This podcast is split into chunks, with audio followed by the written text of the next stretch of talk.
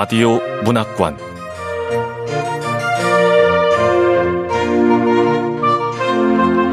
한국 단편 문학 특선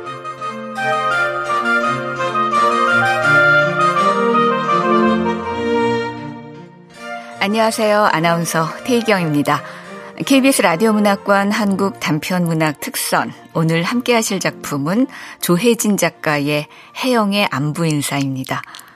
조혜진 작가는 1976년 서울에서 태어났고 2004년 문예중앙 신인 문학상에 중편 소설 여자에게 길을 묻다가 당선돼 작품 활동을 시작했습니다.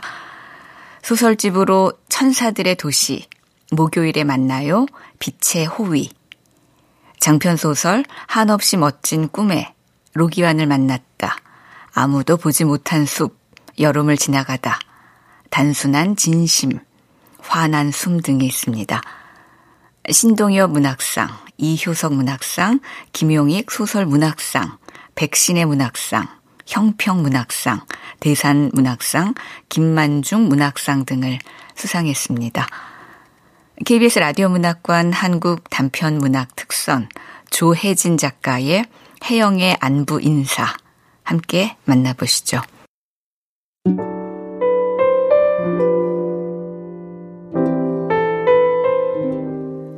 해영의 안부 인사 조혜진 알람 소리에 기계적으로 일어나 방과 화장실과 주방을 정신없이 오가며 출근 준비를 마친 혜영은 구두에 두 발을 우겨 넣을 때에야 오늘의 의미를 깨달았다.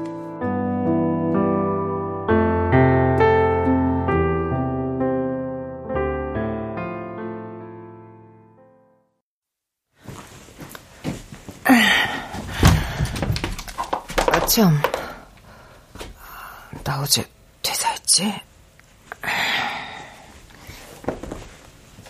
혜영은 잠시 허공을 응시하다가 발등을 덮고 있던 구두에서 이내 한쪽씩 발을 빼며 속삭였다. 빠르게 돌아가다가 제 속도를 되찾은 영상 속인 듯 움직임은 어느새 느긋해져 있었다.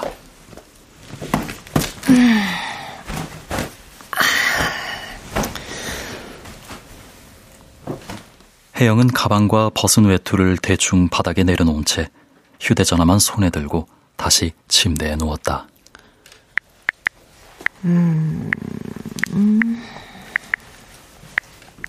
밤사이 올라온 SNS 게시물을 구경했고 이메일을 체크했으며 포털 사이트에 접속하여 주요 뉴스를 훑어봤다.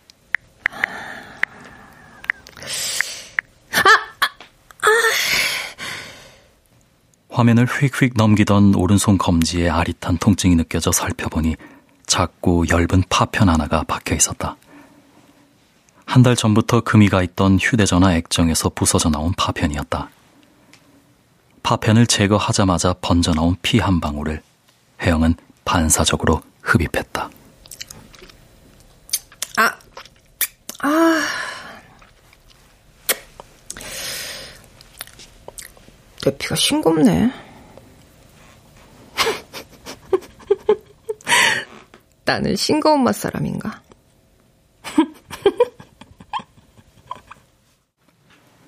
생각하니 웃음이 났다. 지난 2년을 떠올리면 동의할 수밖에 없긴 했다. 화가 나야 하는 상황인데도 아무렇지도 않게 지나가는 날이 많았고, 배가 아프도록 웃어보거나 가슴이 타들어가듯 슬퍼한 적은 거의 없었다. 하고 싶거나 갖고 싶은 것의 목록은 추라만 같고 쉬는 날엔 대개 긴 수면으로 하루의 절반 이상을 소모하곤 했다. 그러니까 댁이 고작 그런 데서 일하는 거예요. 아,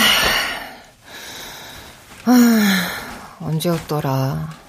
이런 말 들은 게. 그때도 난 화를 내지 않았어. 아, 아, 답답해. 아, 아. 혜영은 헐겁게 쥔 주먹으로 가슴께를 가볍게 두 번 쳤다. 아픈 기억이 떠오르면 슬퍼지는 대신 속이 더부룩해지는 이 감각도 싱거운 사람의 증표일지 몰랐다.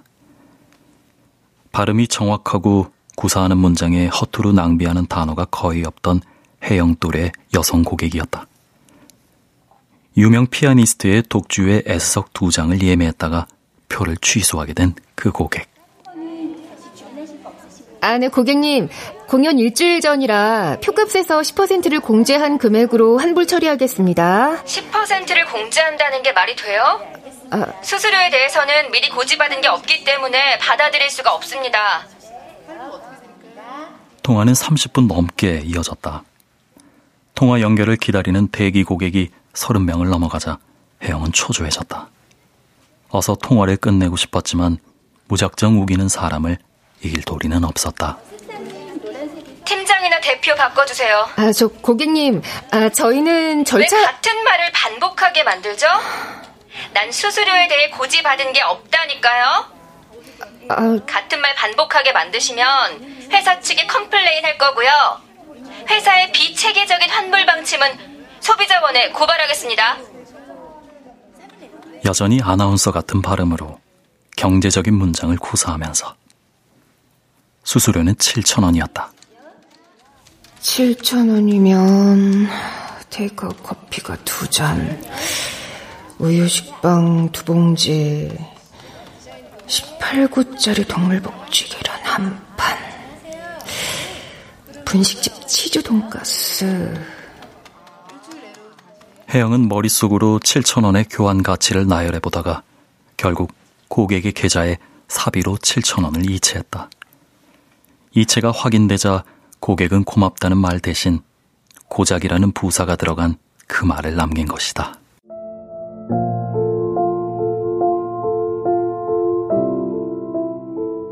이렇게 진작 해결될 일을 너무 오래 끈 거 아니에요? 그러니까 댁이 고작 그런 데서 일하는 거예요.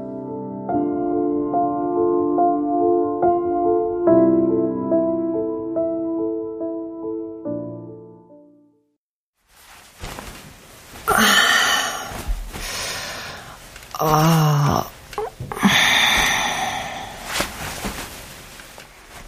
여전히 더부룩함을 느끼며 혜영은 창 쪽으로 돌아누웠다. 아침마다 멍한 얼굴로 버스나 지하철에 실려갈 때면 출근 따위 하지 않고 침대에서 빈둥거리고 싶다는 마음만이 크고 뚜렷했는데 막상 그런 날이 닥치니 별다른 감흥 없이 그저 노곤하기만 했다. 아, 실업급여 신청해야 하는데. 아니, 그것보다 카드 사용 내역을 보면서 한 달 생활비를 어떻게 줄일지 궁리부터 해야 되는데. 아, 아, 아니야. 그보다는 일단 나가서 찬바람이라도 쐬고 오는 게 좋겠어. 음. 머릿속으론 끊임없이 생각을 이어가며 동선을 짜면서도 혜영은 5분만 더 하는 마음으로 꼼짝도 하지 않았다. 그 5분은 금세 30분으로 다시 1시간으로 늘어났다. 침대에서 내려온 건 정오가 다 되어서였다.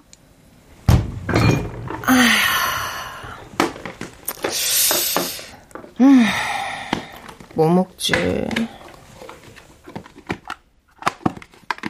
컵라면과 데운 햇반으로 허겁지겁 배를 채운 뒤에 길쭉한 원통 형태인 상자에서 커피 믹스를 하나 꺼냈다. 회사에서 울고 싶을 때마다 몰래 집어왔던 커피 믹스는 그동안 꾸준히 소비해왔는데도 아직 상자 3개에 가득 차 있었다. 어, 달다. 커피는 탁하게 달았다. 탁한 커피를 마시며 침대에 걸터 앉아 휴대전화 액정을 켜는데 오른손 검지가 또다시 쓰라려 왔다. 아, 아무래도 액정을 바꾸러 가야겠어.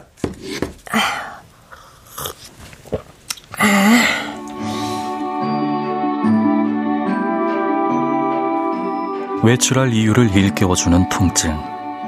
그렇게 생각하자 혜영은 통증이 오히려 반가웠고, 그제야 무거운 몸을, 아니, 어쩌면 무거운 마음을 일으킬 수 있었다.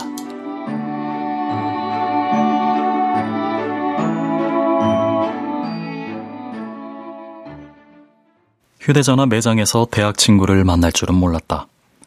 집 근처 고용센터에서 실업급여를 신청하고 나온 뒤 발길 닿는 대로 들어간 매장에서였다. 판매원의 표준적인 미소를 담아 인사하는 직원에게 형식적으로 묵례하고 5초 정도가 흐른 뒤에야 혜영은 다시 고개를 들어 그의 얼굴을 찬찬히 건너다 보았다. 어?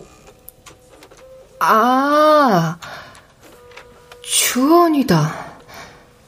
주원이가 썼던 소설에 이런 문장이 있었어. 시선은 고통스럽다. 과거를 관통하고 후회를 전망하면서도 현재는 그저 맹인의 것과 다를 것 없는 시선은 고통스럽다. 혜영은 주원이 썼던 소설 속 한 문장을 기억해냈고 동시에 당혹감을 느꼈다.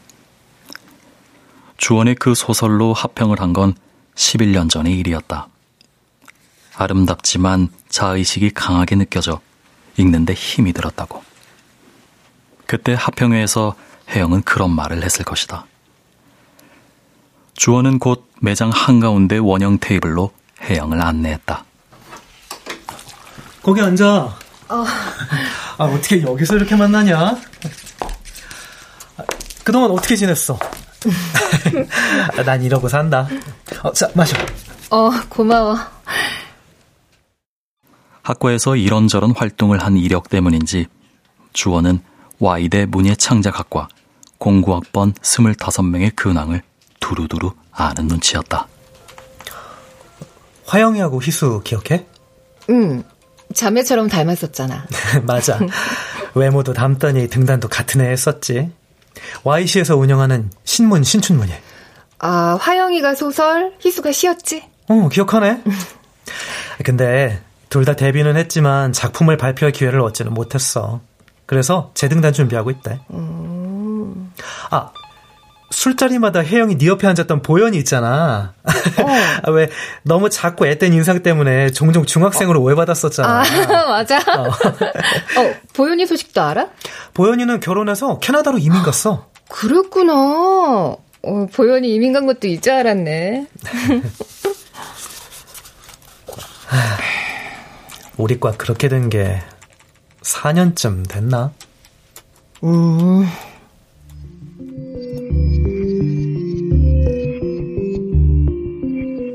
4년 전 그들이 다녔던 대학의 문예창작학과는 신설된 미디어 스토리텔링 학과에 흡수되었다. 그 소식을 접한 날 혜영은 하루 종일 실수를 했다. 프로덕션에서 구성 작가로 일할 때였다. 아, 피디님, 죄송해요. 아, 제가 다른 파일 보냈나봐요. 지금 바로 다시 보낼게요. 죄송합니다. 파산한 은행의 계좌를 갖고 있는 사람이 된 것 같기도 했고, 돌아갈 나라가 없는 망명자가 된 것 같기도 했다.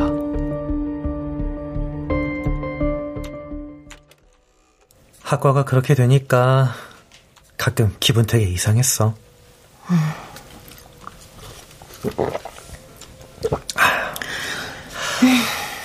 너는 어때? 나도 그렇지 뭐. 아, 근데 벌써 4년이나 됐구나. 아니, 너 하는 일은 어떠냐고. 어. 방송 작가 한다는 소식은 들었어. 우리 과가 그리 되기는 했지만, 그래도 글 쓰며 사는 동기들 소식 들으면 괜히 기분 좋아지더라. 어우, 야, 나 나이 들었나 봐. 막 찡하다, 여기가. 그렇게 말하며 손가락으로 자신의 가슴께를 누르는 주원을 향해 혜영은 애매하게 웃어 보였다. 엄밀히 말하면 방송 작가가 아니라 방송국의 외주를 받는 제작사의 작가였고, 그마저 오래전에 그만두었다는 말은 차마 할 수 없었다.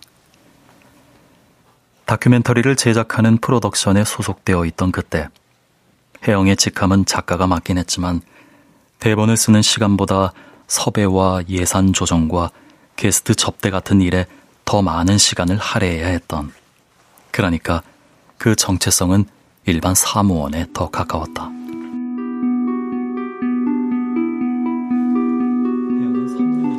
혜영은 3년여 전에 그곳을 떠났다. 거의 날마다 막차로 퇴근하는 동안 몸 안에 쌓여가던 피로와 교통비뿐 아니라 식대도 받지 못하던 열악한 처지보다 자신의 성분이 변해가고 있다는 자각이 혜영은 더 견디기 힘들었다. 혜영보다 2년 늦게 입사한 막내 작가가 스태프 회의에서 실수로 잘못된 식사 메뉴를 주문한 날에도 그랬다.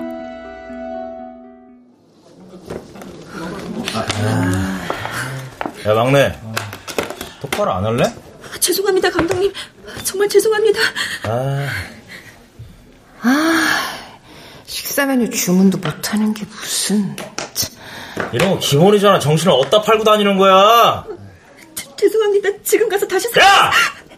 언제 다시 사갖고 와 스테페이 급하다고 했잖아 아 또 말귀를 못 알아듣네 아 참. 음, 음, 내가 지금 무슨 생각을... 저게 작가 일은 아니잖아.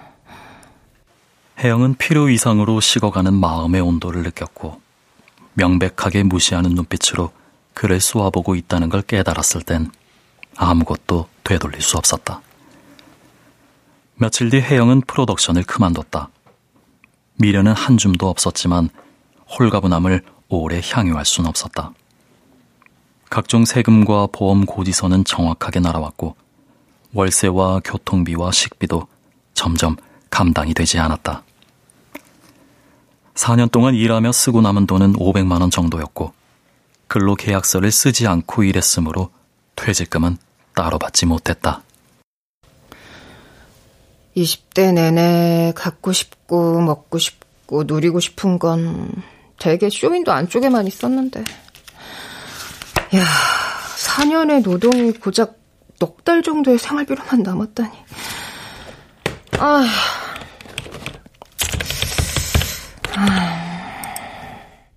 정신을 차리고 고인 사이트를 열심히 들여다봤지만 마음에 차는 일자리는 좀처럼 눈에 들어오지 않았다. 방송국 전체가 광고가 잘 붙지 않는 다큐멘터리 편성을 줄이고 있는 상황에서 그 분야의 경력은 그리 쓸모있지 못했다. 그렇다고 다른 업종을 찾기에 경력이 없었고 신입사원으로선 이미 나이가 많았다. YC로 내려갈 마음은 없었다. 부모님 집에는 수년 전부터 언니가 들어가 살고 있었다. 나 여기서 구급 공무원 시험 준비할 거야. 그런데 부모님뿐 아니라 언니 자신조차 합격을 기대하지 않는 눈치였다. 출근할 곳이 없는 자매와 늙어가는 부모님이 함께 식탁에 앉아 있는 모습은 상상만으로도 고통스러웠다. 아, 네. 제가 류혜영인데요.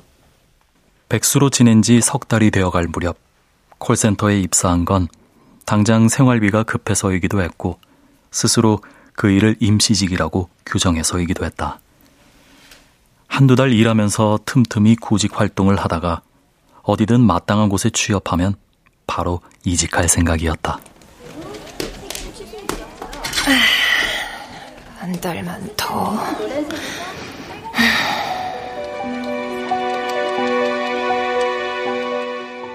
날마다 새롭게 다짐하며 출퇴근을 반복하다 보니 어느새 2년이 지나 있었다. 언제나 그랬듯 그게 그게 다였다.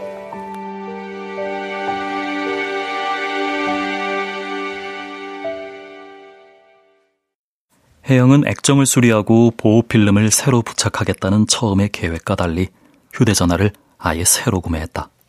주원에게 그리고 스스로에게 주는 선물이었다. 즉석에서 개통된 새 휴대전화는 손에 익지 않아 일단 가방에 넣었고 충전기와 이어폰, 사은품인 블루투스 스피커와 통신이 끊긴 이전 휴대전화는 쇼핑백에 담았다. 매장 문 밖까지 따라 나온 주원이 뜻밖의 제안을 했다. 어, 선아 만나고 가는 거 어때? 뭐? 선아? 어, 선아 이 근처에서 일하거든. 저기 은행 있는 건물 보이지? 거기서 일해. 시 쓰던 박선아? 그래, 그 박선아. 선아가 몇 번 네 얘기 하더라. 어떻게 사는지 궁금하다고. 어, 그랬어? 사실은 나도 가끔 너 상상했어. 두세 달에 한 번씩은 검색창에 네 이름도 쳐봤다? 내 상상이 맞나 싶어서. 왠지 너는 계속 쓸 것 같았거든. 주원이의 상상 속에 있는 나는 어두운 그림자를 옆에 끼고 세상의 소문을 등진 채 소설을 쓰는 사람이었구나. 눈이 부시네. 이상하게 눈이 부셔. 난 네가 그럴 줄 알았는데. 뭐? 이주원 너 소설 잘 썼잖아. 누가? 내가? 응. 아.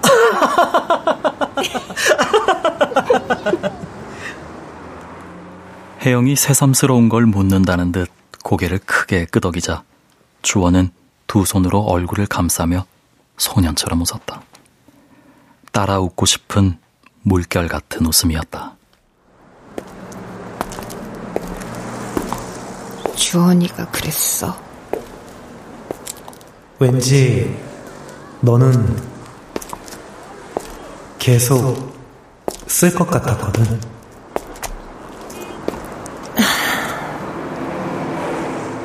은행이 입점해 있는 건물을 그대로 지나쳐 가던 혜영은 어느 순간 걸음을 멈추었다. 선화의 안부는 선화에게서 직접 듣고 싶다는 마음이 강렬하게 밀려왔다. 그 안부는 단순한 안부가 아닌지도 몰랐다. 그제야 주원에게도 비슷한 부류의 말을 하고 싶었다는 걸, 묻고 싶고 확인받고 싶은 것이 따로 있었다는 걸 혜영은 뒤늦게 깨달았다. 소설을 쓰고 싶었어. 근사하고도 날카로운 문장으로 가득한 마지막 문장 너머로 새로운 풍경이 펼쳐지는 최종적으로는 읽는 이의 삶으로 흡수되는 소설을 간절히 쓰고 싶었지. 그런 소설만 쓸 수 있다면 한 인간으로서의 삶은 어떻게 돼도 상관없다고 자신했었는데.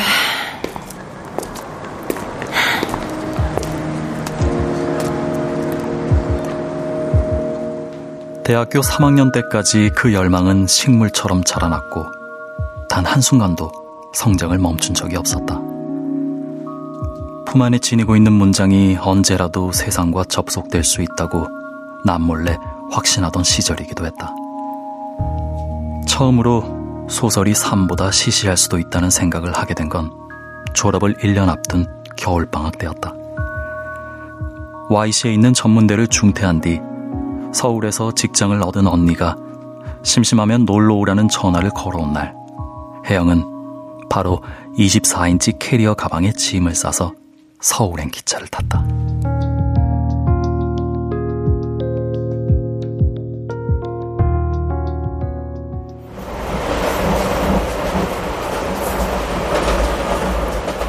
부모님에겐 취업 준비를 하려면 서울에 가야 한다고 말해놓긴 했지만 내심으론 단지 서울 사람이 되어보고 싶어서였다.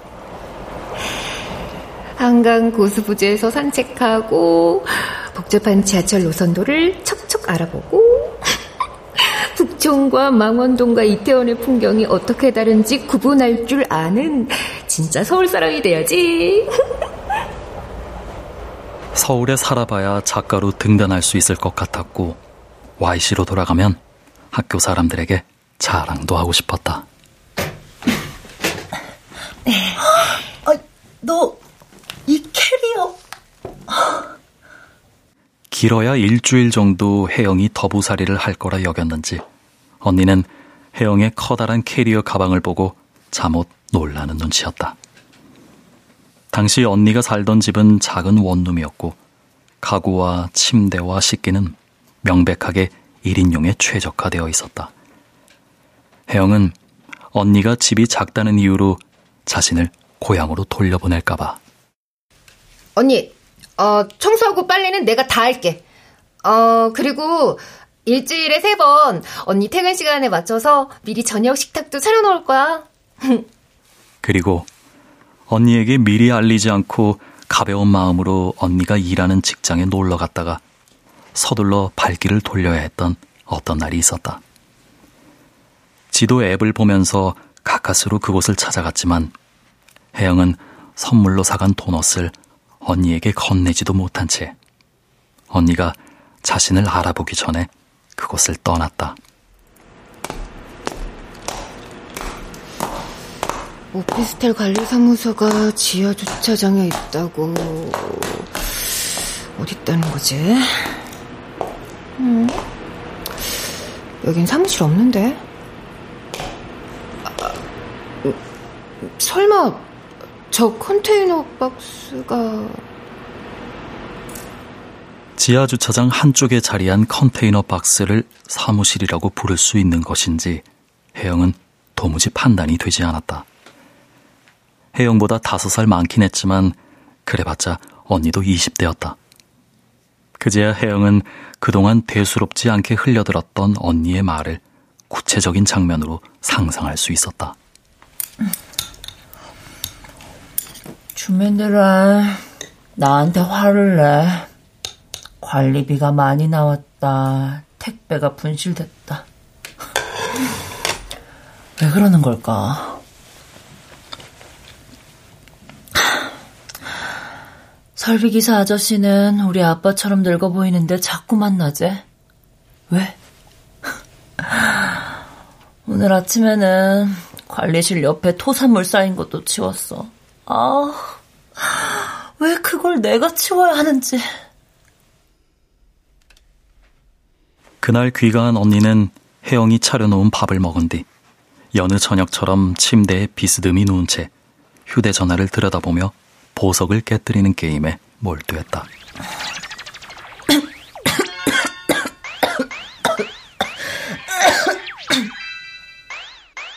설렘도 분노도 없는 얼굴로. 다만 지하의 나쁜 공기를 너무 많이 마신 탓에 간간히 깊은 기침을 하면서. 그러고 보니 언니는 뉴스나 신문을 보지 않았고 책도 읽지 않았다. 소개팅을 하지 않았고 타인의 SNS에 올라오는 해외여행과 맛집 후기, 영화와 책과 관련된 코멘트에 관심을 갖지 않았다. 색이나 모양을 맞추어 깨부수는 그 단순한 게임에서 언니의 시선을 돌릴 수 있는 건 없어 보였다.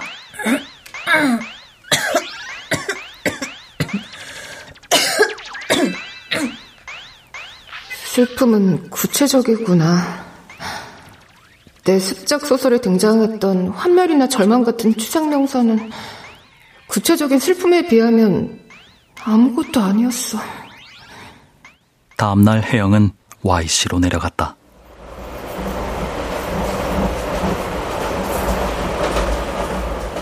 Y시행 기차 안에서 바라본 차창 밖 풍경은 서울로 올라올 때와 그 방향만 바뀌었을 뿐 똑같을 텐데도 혜영의 눈에는 모든 것이 달라 보였다. 열망의 형태가 변형되었었을까? 그럴지도 단 한 번도 성장을 멈춘 적 없는 열망이 그늘 아래 버려진 화분처럼 갑자기 생기를 잃어가는 게 느껴졌다. 그의 겨울 방학이 끝나고 혜영은 1년 내내 휴학을 했다. 쓰고 싶은 마음과 다시는 쓸 수 없을 것 같은 예감 사이에서 아무도 모르게 날마다 싸워야 했던 나날이었다. 그러나 그때만 해도 열망은 마모되기만 할 뿐 결코 사라지지는 않는다는 걸 혜영은 알지 못했다.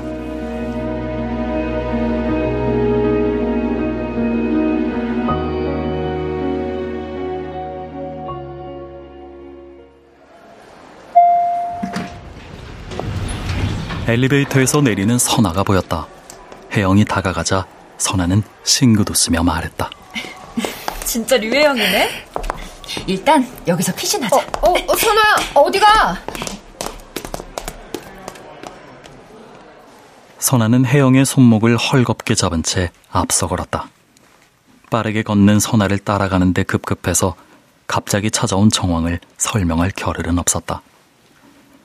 졸업을 앞두고 혜영이 휴학을 반복하면서 제때 졸업한 선아와는 접점 없이 자연스럽게 멀어지고 말았지만 대학을 떠난 뒤에도 적당히 구김이 진 누군가의 스니커즈나 야구 모자를 얼굴에 반이나 가리게 내려 쓴 사람을 볼 때면 남몰래 선아를 떠올리곤 했다.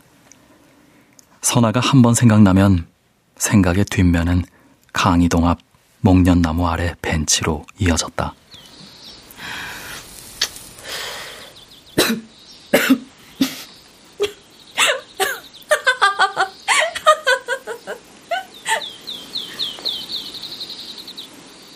연두빛의 나뭇잎을 통과한 늦봄의 햇살, 그을린 바카마 담배, 그리고 마른 기침 소리와 경쾌한 음표가 그려지던 웃음소리가 그 풍경을 채웠다.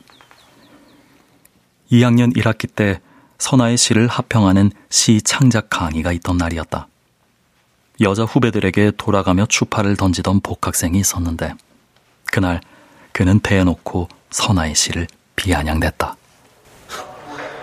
이게 시입니까? 맞춤법도 틀리고 띄어쓰기도 제대로 안 돼 있고 아니 문창과에 와서 2년 동안 대체 뭘 배운 거죠? 저 복학생 왜 저래? 최근에 선호한테 대시했다 거절당했대. 아, 저 시라는 게 시를 쓰는 사람에 따라 단어나 어휘가 달라질 수 있기 때문에 맞춤법 얘기는 다음에 교수님, 하... 기본도 안 된 시로 합평할 필요가 있을까요? 아, 그, 그 그게 그렇잖아도 나이보다 앳돼 보였던 시인의 얼굴이 참혹할 만큼 어두워졌는데 혜영은 선생이라는 권위를 쓸 줄 모르는 그가 원망스러울 지경이었다. 혜영이 의자를 뒤로 밀치며 자리에서 벌떡 일어난 건 강의가 시작되고 30분도 안 되었어였다. 아이씨! 그만 좀 하시죠!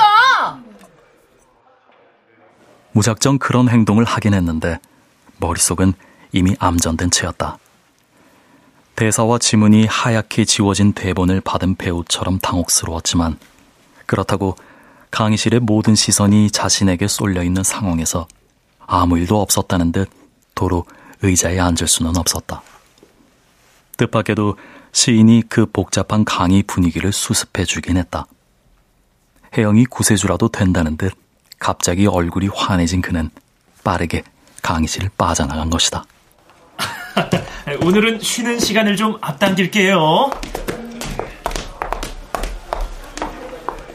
학생들은 이내 화장실과 복사실, 꽈방으로 뿔뿔이 흩어졌고 그 문제의 복학생도 휴대전화를 들고 복도로 나갔다. 선아가 혜영의 자리로 왔다. 선아와 단둘이 이야기를 나눠본 건 그때가 처음이었다. 강의동 밖으로 나간 두 사람은 목련나무 아래 벤치에 앉았다. 선아가 건네는 담배를 입에 문 혜영이 거칠게 기침을 내뱉자 선아에게서 웃음소리가 들려왔다.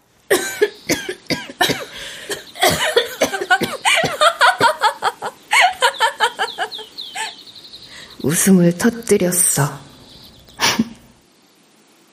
터뜨렸다. 그렇게 표현해야 어울리는 웃음소리. 혜영은 지금도 그 맑은 웃음의 리듬과 박자를 선명하게 기억하고 있었다.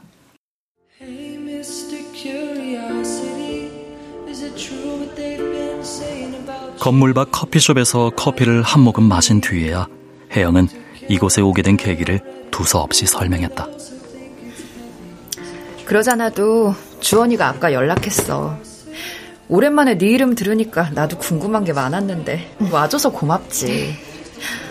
참, 너 유진이 규식이랑 친했지? 걔들은 잘 지내?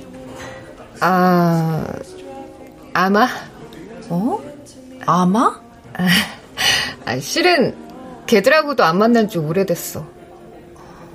나 때문에. 콜센터에서 일한 지 6개월이 넘어가면서 혜영은 그들의 연락을 피하게 됐다. 2년 가까이 유지되던 연애가 고요하게 끝난 것도 그 무렵이었다. 중고품 매매 사이트에 혜영이 올린 스탠드 조명을 구매한 사람이었는데 그와 헤어진 뒤에야 혜영은 그가 어떤 사람이었는지 정확하게 알지 못한다는 것을 낯설게 깨닫기도 했었다. 참, 방송 작가 일한다고 들었어. 야, 작가라니 너무 멋지다, 야. 그게 선아야. 응? 나 이제 작가 아니야. 벌써 3년 전에 그만뒀는 걸. 근데 실은 진짜 작가도 아니었어. 내가 쓴 대본은 방송이 끝나면 폐기됐는데 뭐. 바로 어제까지는 콜센터에서 일했고. 선아가 생활의 표면만을 더듬는 조심스러운 대화를 유도하고 있다는 걸 알면서도 혜영은 한꺼번에 많은 말을 쏟아냈다. 말하고 나니 간단하긴 했다. 사실대로 털어놓으니까 이렇게 간단한데. 하긴, 난 살려고, 살아보려고 주어진 일을 한 것 뿐이잖아. 근데, 유진이나 규식이한테는 왜 솔직하지 못했을까? 생계를 유지해주는 노동의 등급을 매긴 사람은 어쩌면 처음부터 혜영뿐인지도 모른다. 선아가 예상 밖의 질문을 해왔다. 콜센터 일은 할만해? 어? 그건 왜? 실은 다음 달부터 무급휴직에 돌입하거든. 코로나 때문에 우리 회사도 일이 많이 줄었어. 콜센터 구인 게시물이 꽤 올라와서 휴직 기간 동안 한번 일해볼까 생각 중이었는데 이렇게 경험자를 만나네? 아, 왜 마케팅 일 구하지 않고? 마케팅? 누가 나 마케팅 한다고 했니? 어, 혜영아, 나 마케팅 한 적 없어. 9시에 출근해서 6시에 퇴근할 때까지 나도 글만 썼어. 어... 뭐, 작가라고 불러주는 사람은 없었지만. 무슨 글? 어, 세탁기, 청소기, 무슨 무슨 화장품, 뭐 기저귀, 치약, 영양제, 탈모 방지 샴푸, 성인용품까지. 남성용, 여성용, 뭐, 다 그런 물건들 사용 후기. 아, 음. 그 중에 내가 진짜 사용해본 물건은 열에 하나쯤 되려나? 의뢰한 회사에서 물건을 보내줘도 일일이 쓸 시간이 없어. 그러니까 거짓말을 쓴 거지. 거짓말과 창작. 같으면 같고 다르면 다른데 왜 거짓말은 이렇게 재미가 없냐? 오랜만에 자격지심이 없는 대화를 나눠보네. 대화는 조금 더 이어지긴 했지만 혜영은 진짜 하고 싶었던 말은 꺼내지 못했다. 일하다 온 사람을 오래 붙들 수 있는 상황도 아니었다. 근데 혜영아, 어? 자리를 마무리한 뒤 커피숍 앞에서 인사하고 돌아서는 혜영을 선아가 불러 세웠다. 돌아보자 선아의 얼굴은 방금 전과는 또 다른 질감으로 변해 있었다. 갑자기 채도와 명도가 낮아진 화면으로 전환된 듯. 그래서 현재가 아니라 플래시백된 과거 속에 선아가 서 있는 것만 같다고 혜영은 생각했다. 선아의 목소리는 계속 이어졌지만 마침 한 무리의 사람들이 왁자하게 떠들며 지나가는 통에 혜영은 그 목소리에 집중하기 힘들었다. 혜영이 의아해하는 얼굴로 다시 선아를 바라봤을 때 선아는 이미 손을 흔들고 있었다. 혜영은 얼결에 또 한 번 인사했고 곧 횡단보도 쪽으로 걸어갔다. 오후 4시였다.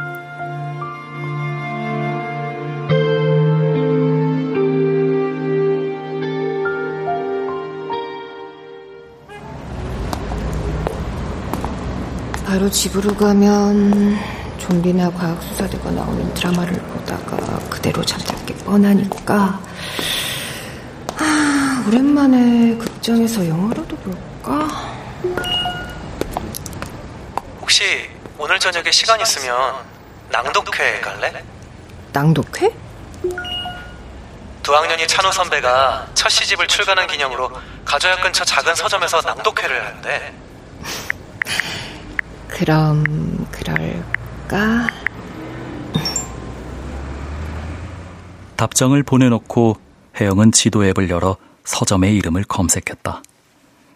서점까지 직선 코스는 천변 산책로였다. 혜영은 버스나 지하철을 타는 대신 걷기로 했다.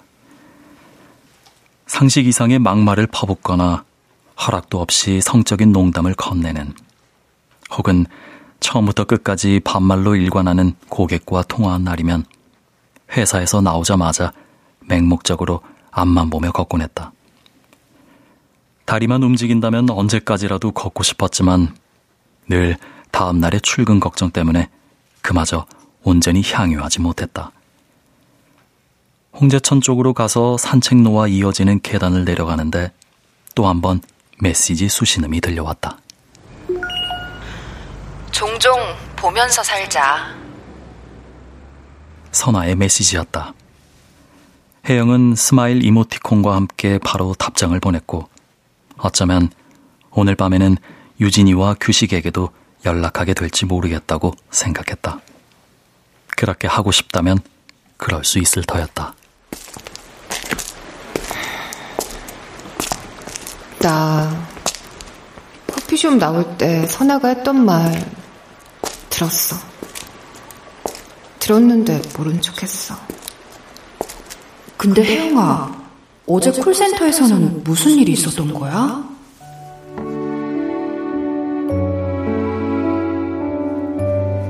그렇게 물으면서도 그 질문이 안부의 둘레가 아니라 깊이에 닿아 있다고 판단했는지 선아는 이내 어색하게 표정을 닫았다.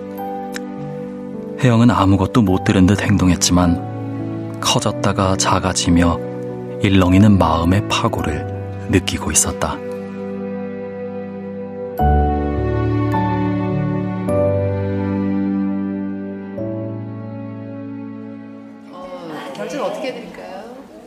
어제 출근하자마자 몇 건의 콜을 해결하던 중에 혜영은 배탈 기운을 느꼈다. 아침에 냉장고에서 유통기한이 얼마 남지 않은 우유를 발견하곤 무리해서 마신 탓인 듯 했다. 두 번이나 화장실에 다녀와서도 배탈 증상은 10분 간격으로 반복됐다. 혜영은 식은땀을 흘리면서도 참아보려 했다. 콜센터에서는 상담원이 화장실에 들락거리는 걸 아무도 좋아하지 않았다. 아, 저, 팀장님, 저 화장실 좀 다녀올게요. 아, 거참. 혜영이 세 번째로 팀장 책상에 갔을 때 팀장은 눈에 띄게 인상을 썼다. 40대 초반의 그는 컴퓨터 화면에 시선을 고정한 채 고개를 끄덕여 보이긴 했지만 혜영이 돌아서서 몇 걸음 떼기도 전에 경고하듯 낮은 목소리로 말했다. 어, 이번엔 제대로 처리하고 오세요.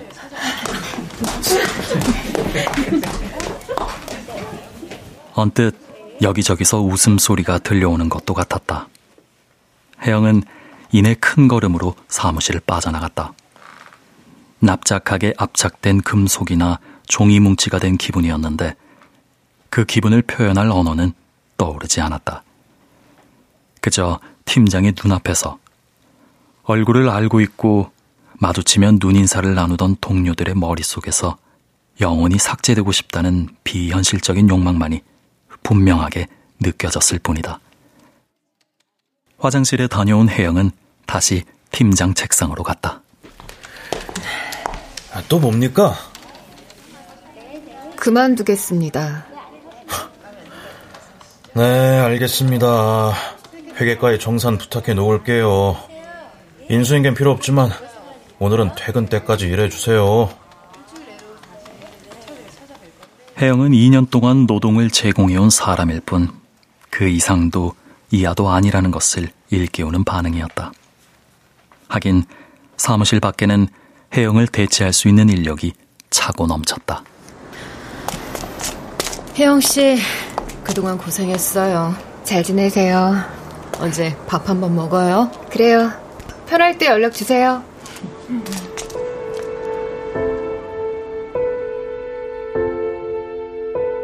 어떤 감정도 우세하지 않은 목소리들이 작별의 인사를 대신했다.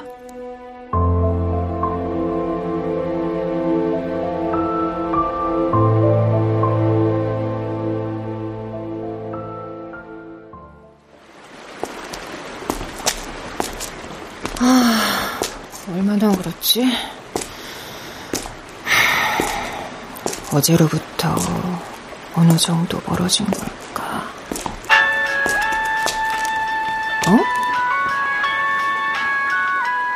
휴대전화 벨소리에 혜영은 걸음을 멈추고 주변을 둘러봤다.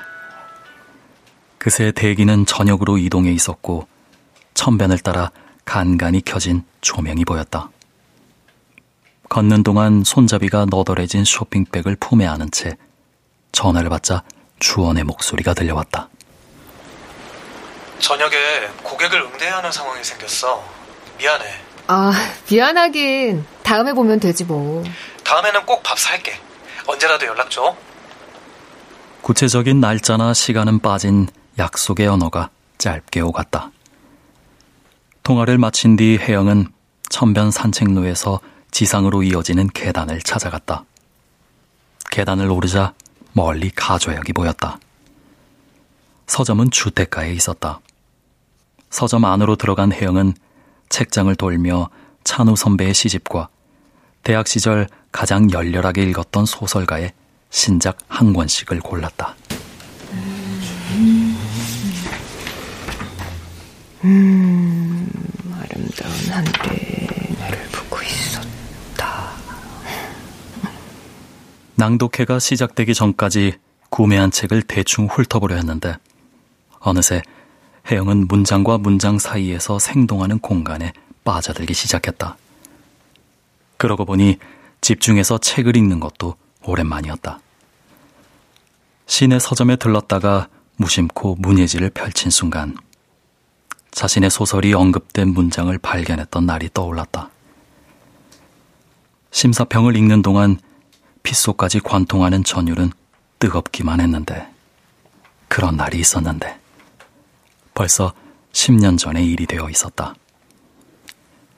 혜영은 찬우 선배의 시집을 열어 여백에 썼다. 주원아, 실은 오늘 하루 종일 말하고 싶은 게 있었어. 혜영은 더 이어 쓰지 못하고 펜을 내려놓았다. 혜영은 이렇게 묻고 싶었다. 우리가 어떤 과정 속을 지나가고 있는 게 맞아? 주원이 곁에 있었다면 무슨 과정을 말하는 거냐고 되물었을 테고 혜영은 바로 대답하지 못한 채 허공 속에서 열망의 형태가 천천히 윤곽을 드러내길 기다렸을 것이다. 잠시 뒤 혜영은 다시 썼다.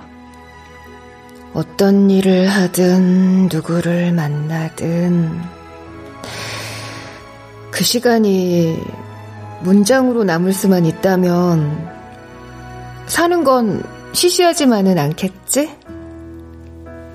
그렇지? 그렇게 써내려가는 동안 찬우 선배가 시를 낭독하기 시작했다. 서점의 유리창에는 시를 읽는 한 사람과 그 목소리에 귀 기울이는 사람들의 모습이 얼비쳤고 그 뒤편으론 누군가의 설렘과 분노를 숨긴 가을밤이 흘러가고 있었다.